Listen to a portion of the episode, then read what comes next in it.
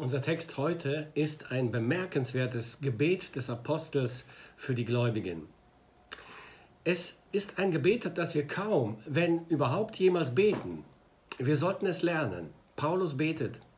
Deshalb beuge ich meine Knie vor dem Vater, der der rechte Vater ist über alles, was da Kinder heißt, im Himmel und auf Erden, dass er euch Kraft gebe nach dem Reichtum seiner Herrlichkeit, stark zu werden durch seinen Geist an dem inwendigen Menschen, dass Christus durch den Glauben in euren Herzen wohne und ihr in der Liebe eingewurzelt und gegründet seid.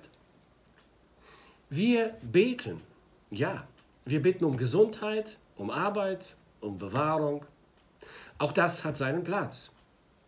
Doch Gesundheit, Arbeit, Geld und Gelingen, das sind nur die Krümel die vom Tisch unseres Gottes fallen. Wir sind eingeladen, vom Sternemenü und von der Hochzeitstorte zu essen. Warum sollten wir uns mit Krümeln begnügen? Dann ist es kein Wunder, wenn wir schwach und unterernährt sind. Was uns stark macht, ist das Hauptmenü. Es ist die Liebe Gottes. Der Sitz der Kraft, so sagt es Paulus, ist der inwendige Mensch, das Herz. Stärke ist nichts Äußerliches. Es sind nicht die Muskeln, es sind nicht Waffen, es ist auch nicht der Reichtum. Es ist auch nicht die äußere Schönheit. Es ist nicht die Bildung und nicht der Stellenwert, den wir in der Gesellschaft haben oder auch nicht haben. Kraft kommt von innen, aus dem Herzen. Diese Kraft wird sichtbar, wenn die äußeren Faktoren wegbleiben. Wenn Not oder Krankheit die Schminke vom Gesicht wegwischen. Dann zeigt sich, wer wir wirklich sind und ob wir stark sind. Jesus, er hatte diese innere Stärke. Als man ihm alles nahm, als man ihn brutal misshandelte, ihn anspuckte und ihn ans Kreuz nagelte, dann besaß er die innere Stärke und konnte beten, Vater, vergib ihnen, denn sie wissen nicht, was sie tun. Nur eine starke Person kann lieben. Und nur wer geliebt wird, ist auch stark. Es ist deshalb so wichtig, dass wir begreifen, wie stark wir am inwendigen Menschen werden können. Wie können wir stark werden? Paulus sagt, dass diese innere Stärke in uns wächst, wenn der Heilige Geist in uns Raum und Wohnung gewinnt. Wenn Christus durch den Glauben in unseren Herzen wohnt, sagt er. Liebe ist Person. Wenn er in unserem Herzen wohnt, dann wird seine Liebe uns erfassen, erheben, verändern, von Angst befreien und stark machen. Wenn wir Christus unser Herz öffnen, dann füllt er es mit seiner Liebe und Liebe macht uns zu starken Menschen.